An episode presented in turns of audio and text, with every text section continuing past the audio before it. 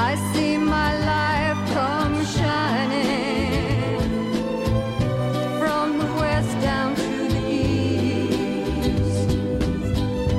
Any day now, any day now, I shall be released. Hello, I am Alex Hannaford, and this is The Innocents. Hello, I'm producer Pete, and today we are talking to Sabrina Butler Smith. Sabrina Butler. Sabrina Butler. Sabrina Butler. Sabrina Butler was a Mississippi teenager who was convicted of murder and child abuse and the death of her nine month old son, Walter. Alex, tell me about Sabrina. Back in the spring of 1989, when Sabrina was just 18, she rushed into a hospital near where she was living in Mississippi with her nine month old son, Walter. He had stopped breathing, and Sabrina had been unable to resuscitate him. And little Walter had internal injuries. She gave different accounts of what had happened, and she eventually signed a statement saying that she'd punched him in the stomach to stop him crying. And she was charged with his murder. And a year later, I believe, she went on trial. Can you tell me what happened and how they convicted her? She did. Understandably, the jury you'd, you'd expect heard about her signed statement. It was sort of a, as far as the prosecution were concerned, it was a done deal. Um, they were also shown an autopsy report which detailed Walter's internal injuries. Now, her defense lawyer at the time said the bruises on his body were the result of her clumsy attempts to revive him, but they called no witnesses, and as you can probably expect, Mississippi um, in 19 the late 80s, she was convicted and sentenced to death. Sentenced to death, that's very unusual for a female prisoner, right? Yeah, um, actually, there are far, far, far fewer women sentenced to death in America than men. But like I said, um, this is Mississippi. This is in the late 80s. Sabrina is black. And this is the death of a child. So, although it's unusual for a woman to be sentenced to death in the United States, they are sentenced to death. And this is a case where you kind of think, well, I can understand why a Mississippi jury in the 80s would, would do that. And the fact that we're talking to her today suggests she's no longer on death row or indeed in prison. Can you tell me what happened and also how Clive Stafford Smith fits into this, the, the British lawyer? Yeah, absolutely. So she was on death row for three years and then she spent five more in prison. And she actually became the first woman to be exonerated and freed from death row in the United States. So, a really, really kind of pivotal story. And Clive Stafford Smith, as you mentioned, is the British lawyer. He's I've known Clive for a long, long time. He made his name uh, representing death penalty cases in America, in Louisiana, actually, and then became a sort of household name when he represented 100 or more Guantanamo Bay detainees in legal action that they were taking. So, First of all, um, Sabrina's conviction was set aside in 1992 after the Mississippi Supreme Court ruled that the prosecution were wrong to comment on her decision not to testify at her original trial. Now, of course, that was probably a legal maneuver by her defense. Uh, she didn't testify, and the prosecution sort of said that the jury should infer something from that, and obviously they did. So there was a retrial in 1995, and Clive Stafford Smith took on Sabrina's case. He presented testimony that she tried to perform CPR on baby Walter, and most importantly, this time he brought along a medical expert who said that the injuries the baby had suffered were consistent with those desperate attempts to resuscitate him. So, in the second trial, she was acquitted for these reasons. And one of the things she did to help her get through prison was was to write about her experiences and, and I believe she's still writing now, is that right? She kept a diary while she was in prison and she's been writing sort of ever since. And she's she's a big advocate for um, the wrongfully convicted, for the incarcerated, and she um, you know, like we've talked about many times on this series, as painful as it is to sort of recount the worst thing that ever happened to you, Sabrina is, is using that as a tool to educate people about what can happen and does happen in the American judicial system, and also to help, I suppose, give people um, hope that are in a similar situation. A brief word from one of our sponsors. Earlier this year, more than 100 Twitter users got their accounts hacked into. Passwords, email addresses, phone numbers, and more, all taken from high profile people like Joe Biden, Elon Musk, even Kanye West. These kinds of attacks are getting more frequent and more severe. And it's not just Twitter. Facebook, eBay, Uber, Adobe, Yahoo have leaked data such as passwords, credit card information, and driver's licenses belonging to billions of users. Look, if someone can hack Joe Biden, just imagine how easy it would be for them to hack you, which is why I use ExpressVPN to safeguard my personal data online. According to recent reports, hackers can make up to $1,000 from selling someone's personal information on the dark web, making people like me and you easy, lucrative targets. ExpressVPN is an app that funnels your data through a secure encrypted tunnel so that no matter what device you use, you can have peace of mind every time you use the internet. The app connects with just one click. It's lightning fast, and the best part is ExpressVPN works on up to five devices simultaneously, so you and your whole family can stay protected. If a breach can happen to powerful individuals, it can easily happen to you. So you can protect yourself with ExpressVPN, the VPN rated number one by CNET, Wired, and countless others. So if you visit expressvpn.com slash masses right now, you can arm yourself with three extra months of ExpressVPN for free. That's ExpressVPN, E-X-P-R-E-S-S-V-P-N dot com slash masses, as in huddled masses. Visit expressvpn.com slash masses to learn more.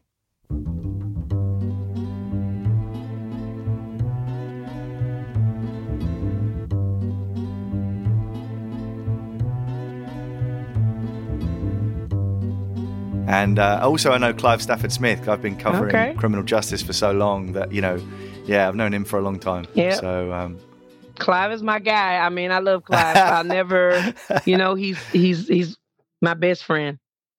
of course. Yeah. Of course. By age 15, Sabrina was married and pregnant. Two years later, she was divorced and pregnant with her second child, Walter Jr. In 1989, Sabrina Butler lived in this apartment complex alone with her infant son. She was just a teenager, but what happened here changed her life forever. So he was a he was a very good kid, and you of course didn't you didn't know that something was something was wrong until the night that something went wrong. Walter Jr. was a very good kid. He was sweet little baby. I didn't know he was sick as he was. Because you know, I was only I was a child myself, so I didn't know what to look for. He was always smiling and laughing. If he was sick, you didn't know it. Hmm. Most of the time, he was the type of baby that he, you know, he loved his pacifiers, and he would always put one in his own mouth. When he wanted to fuss or cry, he would find that pacifier and he'd stick it in his mouth. That was the cutest thing. I used to think that was funny because I never seen a baby do that, and so I never knew that something medically was wrong. You know, when he was born, they didn't tell me anything like that, so I didn't know to look for these things. And then the night that the, the tragedy occurred, I mean, he he stopped breathing, and you were attempting to do CPR on him. This is kind of crucial. You rushed down to a neighbor who Mhm. helped you uh, resus- try to resuscitate him, and it's key because this someone was a witness to to what you did, to you trying to save your little boy's life. Just uh, it was somebody I mean, I didn't know her. Hmm. I really didn't. She just was there to help. And when she applied CPR, she didn't tell me the right way because I did adult CPR on Lil Walter. But the part that got me about it was even though she was a witness, they never used her. She never was called in the case. Butler says she ran door to door when she discovered her son not breathing. As a teen mom, she knew very little about caring for a baby and didn't know how to help him. She finally found a neighbor at home, but it was too late. Within 24 hours, Sabrina lost her son and was now being questioned by the police about his death. When was the first time that you realized that you were a suspect in a murder? the next day because when I went home that night, I wasn't honest with them. You know, when I first got to the hospital, I was scared because I felt like I knew I was in trouble for leaving him at the house by himself, but I never thought that they would, you know, charge me with murder. So I told them whatever, you know, I could. And when I went home the next morning, when I went to the hospital, is when they took me back down to the police station. When they took me to the police station, that's when I found out that they were charging me with murder. You were arrested. Did you have a lawyer with you when they questioned you? No, I did not. I had nobody but myself. I did not know my rights. They didn't tell you you were entitled to one, or No, They didn't. They No. read me my rights, but at 17, I had never been in trouble before, so I didn't know nothing about, you know, uh, you have the right to remain silent, that kind of stuff. I thought it meant be quiet until spoken to. I didn't know that whatever you say can actually be held against you. So I didn't know all of that, you know, then, and they just took advantage of that, is what they did. Did you have a parent or guardian with you? No parent, no guardian. And you were a minor? Absolutely. Tell me about the. I know that I read that um, at the police station, the detective that was investigating began to yell at you, I think. Yeah, he was yelling at me and they jumped up in my face like they were finna, you know, he got in my face. You know how you getting ready to jump on somebody or fight somebody? That's the way they did the whole four hours. And I was scared to death. I didn't know what to do. I mean, that had never happened to me before. I, you know, I had never been interrogated. And everything I told him, he said, No, that ain't what happened. You beat your baby, you stomped him, you this is what you did to the baby. And when he um got through, he decided to write a statement. And that statement, what he wrote is what I signed. But how I did it, I didn't sign where he told me to. I signed at the bottom of the paper, hoping that somebody would see that, you know, something was wrong with this and question that. That was my only thing, you know, that was the only ditch effort I had because I didn't know what else to do. Because I knew he was making me sign something that I didn't do. This is less than 24 hours after your son had died in the most harrowing of circumstances. Um, you signed a piece of paper that ultimately sealed your fate. It was a confession. Yeah. And you've said Yep. that people who say that they would never sign a false confession have never been in your shoes. and never been interrogated. You have to be interrogated to understand what those police officers do to you in order to get a confession. And then if you're a child, think on top of that, it's even it's even more worse because I was a kid. Hmm. The questioning from the police, it was relentless. How long did it go on for? It was four hours. That was four hours of interrogation. And they never spoke to your neighbor who would have corroborated what you'd been saying. If they spoke to her, she I had no way of knowing that because she never took the stand. How I found out whatever my neighbor said was through documents that Clive got. Other than that, I didn't see it through my first attorneys. They didn't call not one witness in my case, not one. Were you able to go back home, Sabrina, after this? No.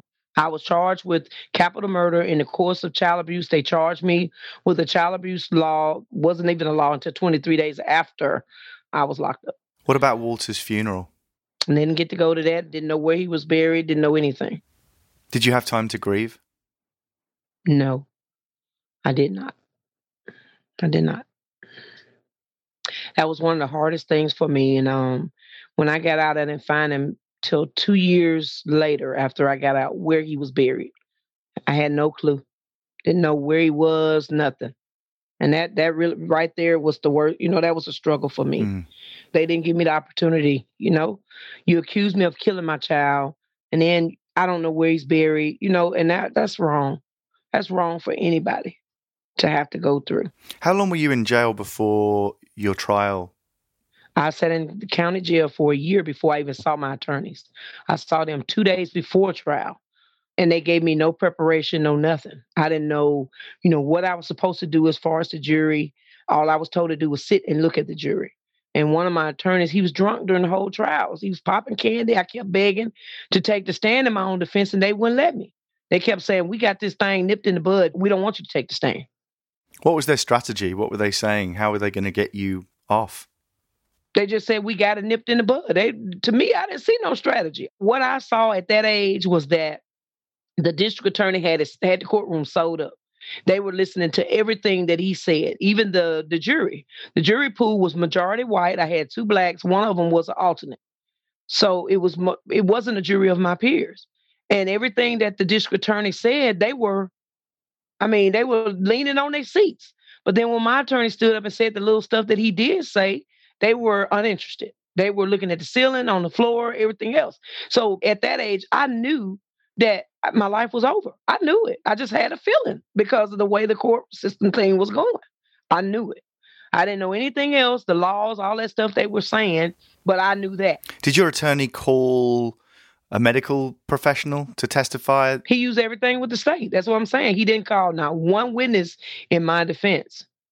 And then later, not later on, I found out all he received was fifteen hundred dollars for my case. Fifteen hundred dollars was all he got for a capital case. That's ridiculous. When somebody's life is on the line, and all you get is $1,500. Did he hire an investigator? He didn't hire anybody. They didn't do the investigative work that they should have done in my case. That's why Clive spent so much time doing that and had everything that they should have done. The only thing that that attorney did was when I received the death penalty, he wrote the brief and Clive argued it to the state Supreme Court. They did not call this neighbor who would have uh, corroborated what you were saying about giving your child CPR. No, she did not take the stand. She sat in the back of the courtroom the whole time. Sabrina Butler couldn't believe the words when she heard it. Guilty of murdering her infant son. Her trial lasted one week.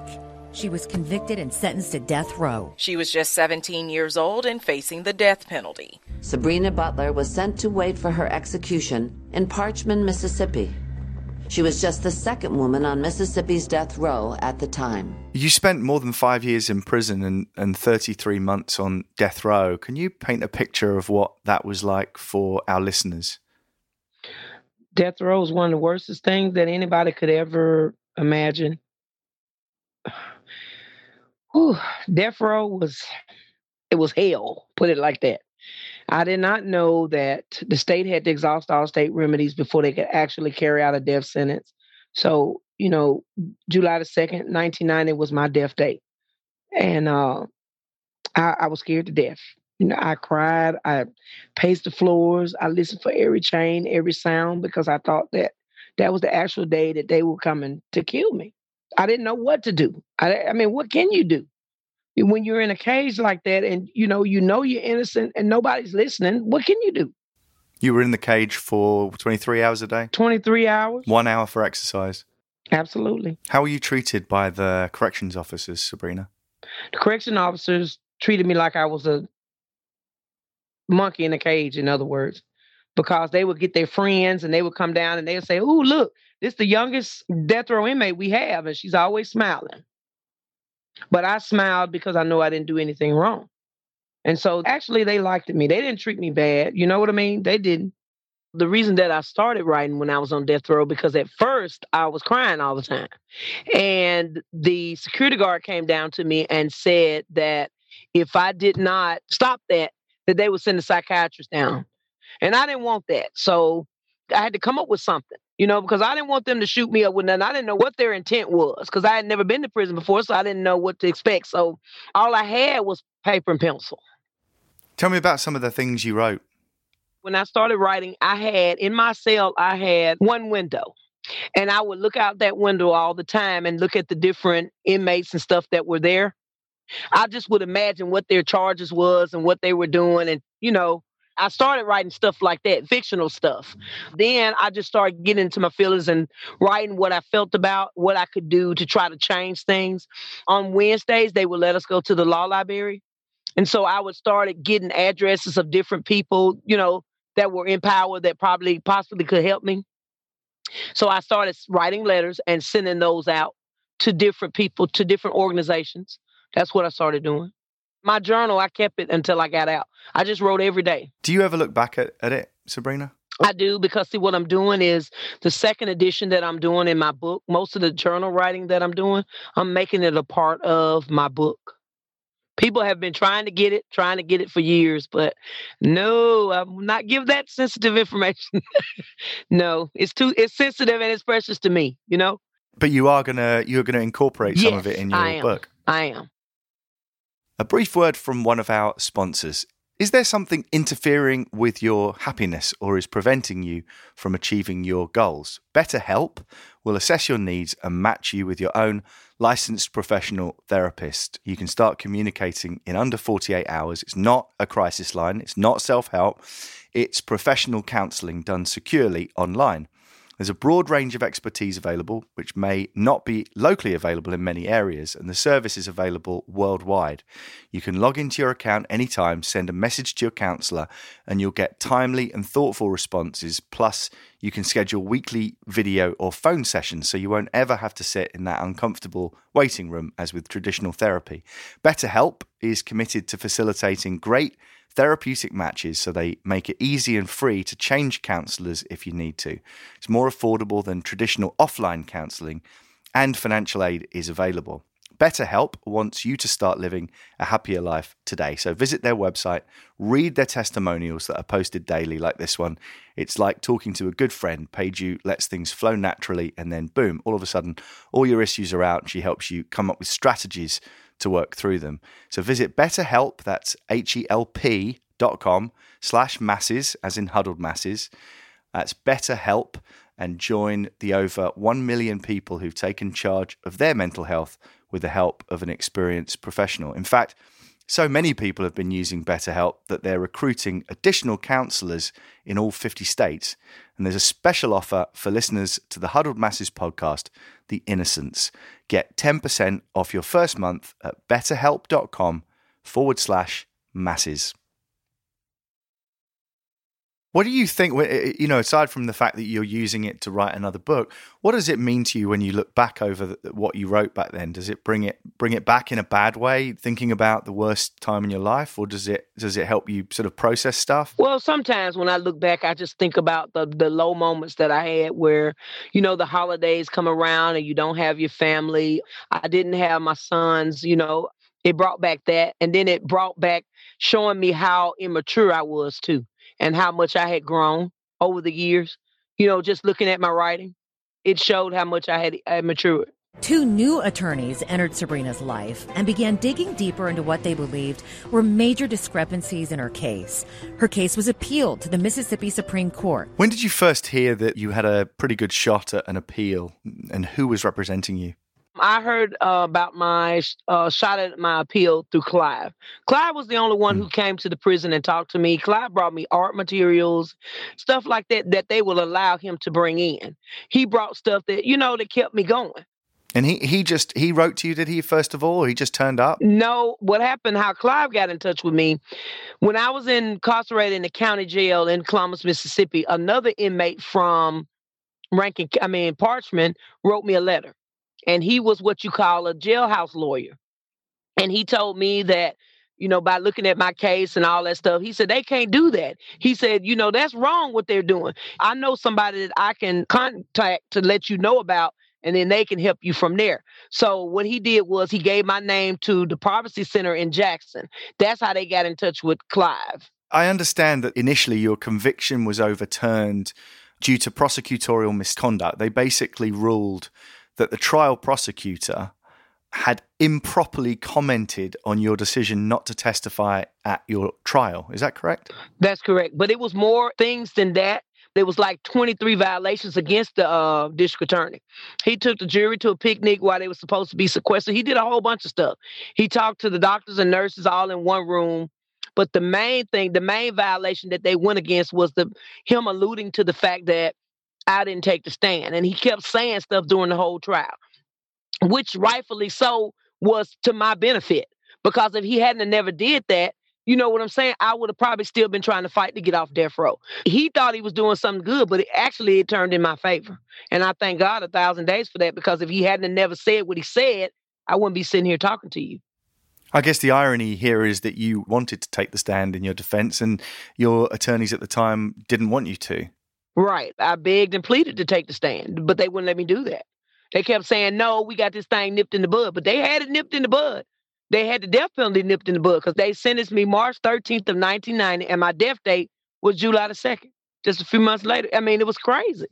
That was crazy how they did that to me. I mean, to know that you can exist in this world with people like that is the one of the hardest things because I know I didn't commit no crime. The only thing I did wrong was leave the house. But you can't tell me there's a lot of people out there say, baby, stay right here. Let me run to the mailbox. I wasn't even gone 10 minutes. But that almost cost me my life. And that's the reason why I fight so hard because people make mistakes. I was only 17. I, you know, I've been on my own since I was 14. Didn't have any, you know, proper rearing as far as my children were concerned. I was just trying to be a parent an adult, you know, and I was a kid myself. So you you bound to make mistakes. I think in Texas, maybe in the US, the average time on death row for an inmate before execution is about 10 years. And, and that's because of all the appeals that they they have to have by law. Right. We know that they that, you know it costs more to keep an inmate on death row than it does in regular prison for the whole of their life Right. because of all these appeals. And yet, with your case, not only were you innocent, but they were trying to rush you to the death chamber. That's right. My mom stepped in though. She did come back into my life after she found out I was on death row. And she started getting in the media. She kept my case alive. So when a person is on death row, if they don't have a good family strong foundation in the background, then they can hang it up. I mean, because that or somebody out there to believe in them.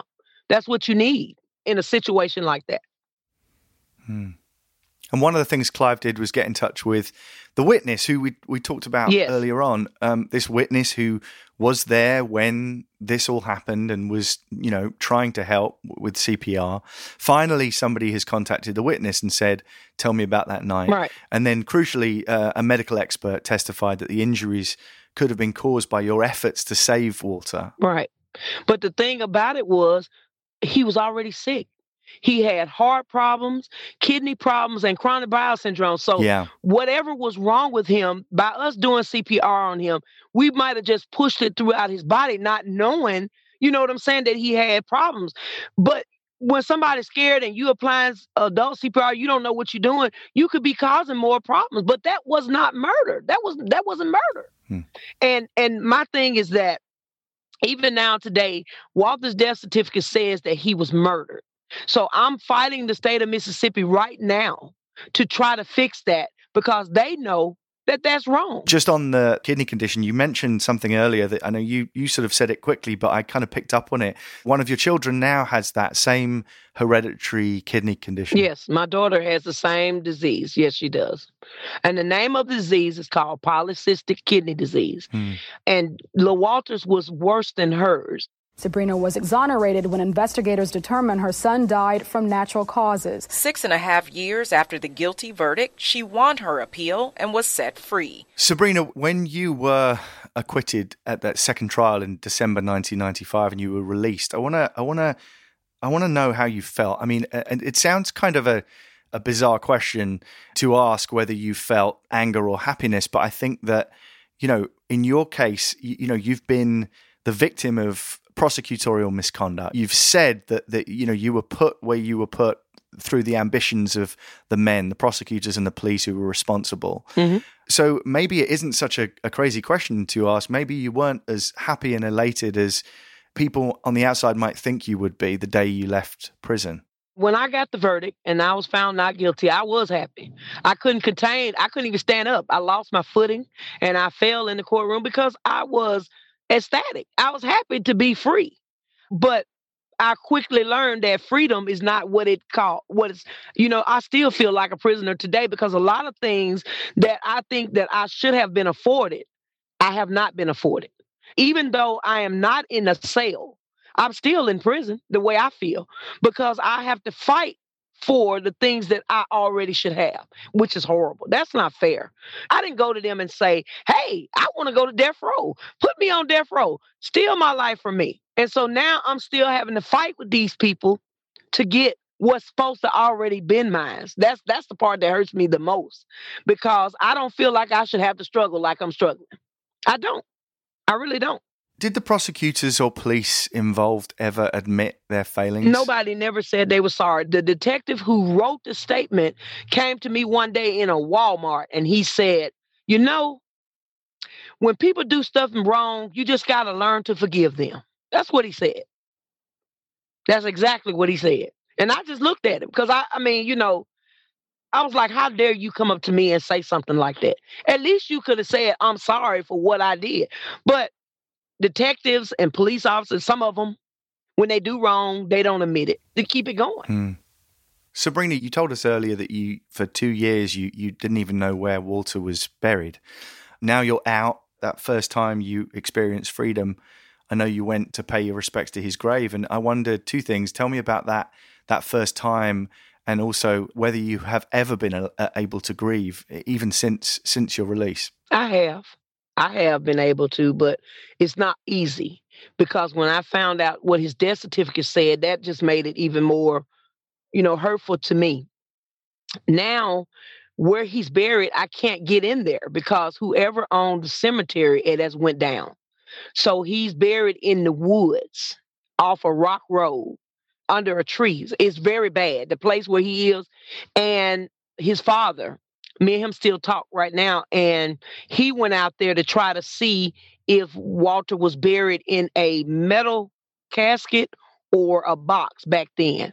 And we're assuming that it is, you know, it is a box because we can't feel anything. You know how you stick the pole down in the ground to see. So we can't even move him. And that's heartbreaking because we can't even get to him. The earth has taken everything back. All of those um, headstones and all that stuff, it's appalling. I mean, I don't know what to do. I, eh, there's nothing that I can do. Is it on private land or something? We don't know who own it. We don't know anything.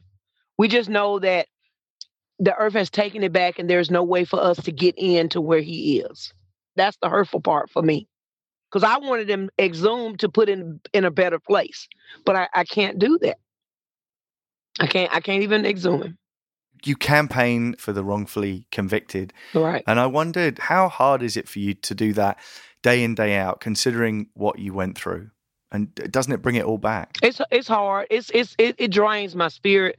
But I know that at the end of it, I'm doing it for the right reason. You know what I mean? Even though it's hard, I still know that I've learned that, well, people tell my mom told me a closed mouth don't get fed. So you cannot fix nothing quiet. You have to fight for what you believe in, especially if you know it's right. So I just have to keep going no matter what, you know, I face. I'm still going to keep fighting until I can't fight no more because I know that this has to be changed. It's got to be changed because it's not right. It's racially motivated. It costs taxpayers too much money to do. Then you cannot, in a spiritual sense, take another person's redemptive period. We're not God. How can you say, you know, you have the right to live, you have the right to die? I'm gonna kill you. I'm gonna do. I mean, that doesn't make sense. If we're gonna kill our citizens, you know what I mean? I just don't feel like we have the right to do that. I just don't. Butler now tours the country fighting to end the death penalty. There are 144 people in the United States who have been exonerated from death row, and Sabrina Butler is the only woman. She says becoming an activist has helped her to heal. Three months ago, you filed a petition requesting a judge change the cause of Walter's Yes. death from homicide to undetermined. Right. Tell me about that and whether you think the county will be receptive to that request. Well, they wasn't receptive at, at first. I mean, when the lawyer filed it, they said they didn't want to get involved either way or not. But you're gonna have to get involved simply because it came out of your office. I don't care who did it. It needs to be fixed. I have went through the- courts. I have proven my case. I have also received money from the state of Mississippi, but yet and still, my son's death certificate says that he was murdered.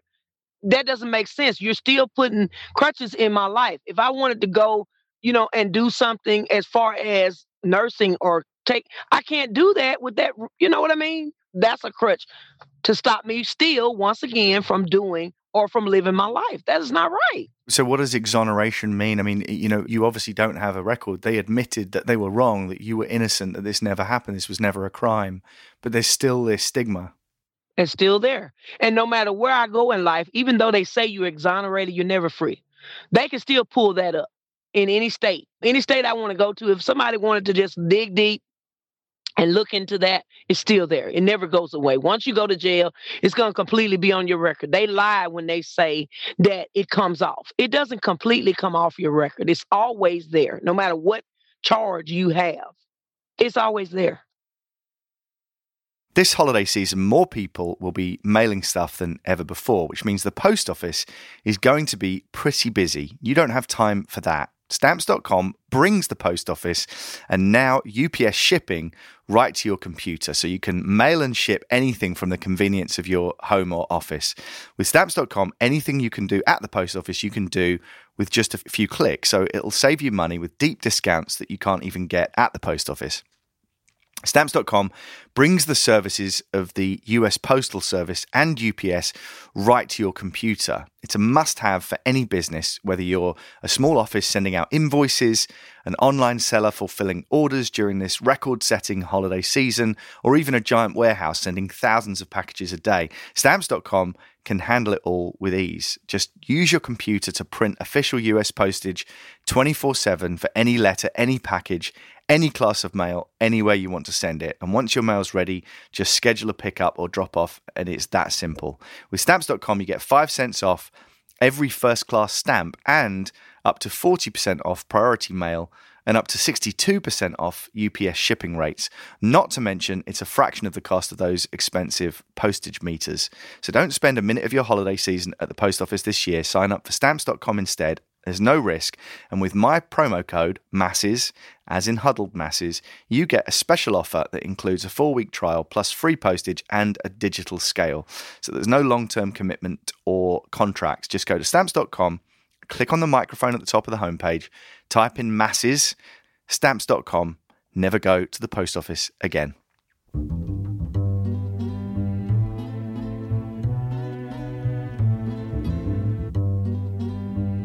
Once again, an utterly tragic story and an incredible injustice. Dealing with the death of her son and the loss of liberty at the same time, and being put on death row, just must have been extraordinary. Um, and again, Alex, we're talking about a forced confession. Yeah, I mean the the treatment by police and prosecutors. You d- don't forget, look, her baby had just died. She's alone. There's no attorney present, no guardian uh, when she's questioned by detectives. And less than 24 hours after her baby died, no time to grieve, she is charged with his murder. So there's deficient defense. The trial lasted just a week. Shoddy, shoddy treatment by the authorities, and it's just, it's horrific listening to it. You know, you sort of think at first you sort of think, why would you sign a statement that says you did this? Why would you admit to this? But again, try and picture what this looked like. This is a young woman, um, desperate in a situation where she's sort of thinking, shit, did I do the wrong thing? I tried to help. I tried to bring my baby back to life. And, and here she is being interrogated hour after hour after hour until she breaks down. And so obviously she's understandably emotional when talking about death row, but just think about what happened previous to that. She's just lost her baby.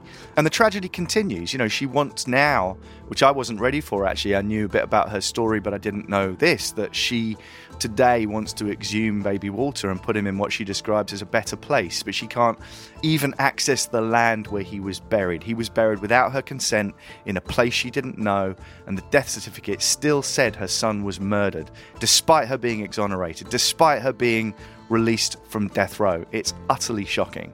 It certainly is.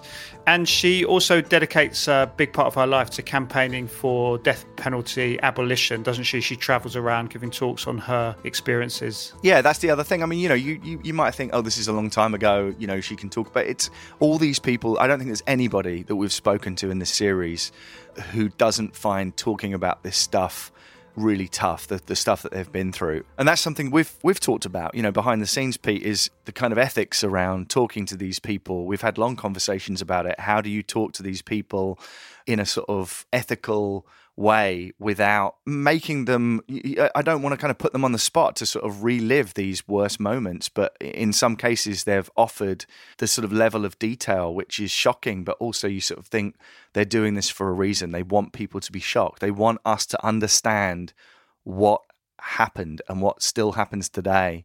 And by telling these stories they're hoping that it goes some way, some small way to sort of um, shedding light on this.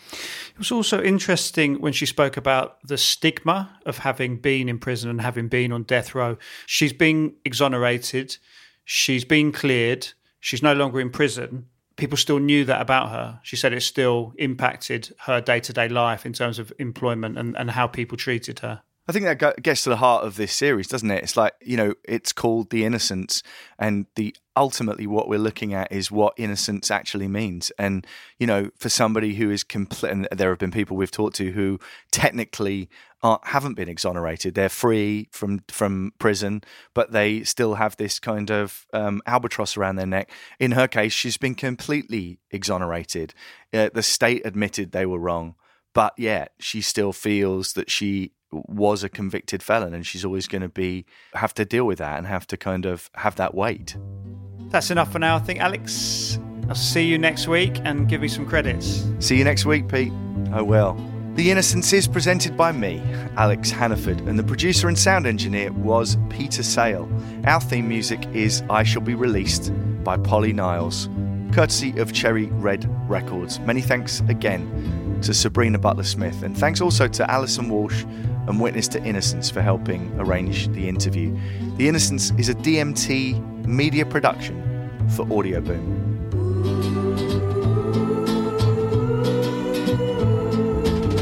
They say everything can be replaced. They say every distance is not near so I remember every face of every man who put me here. I see my life come shining.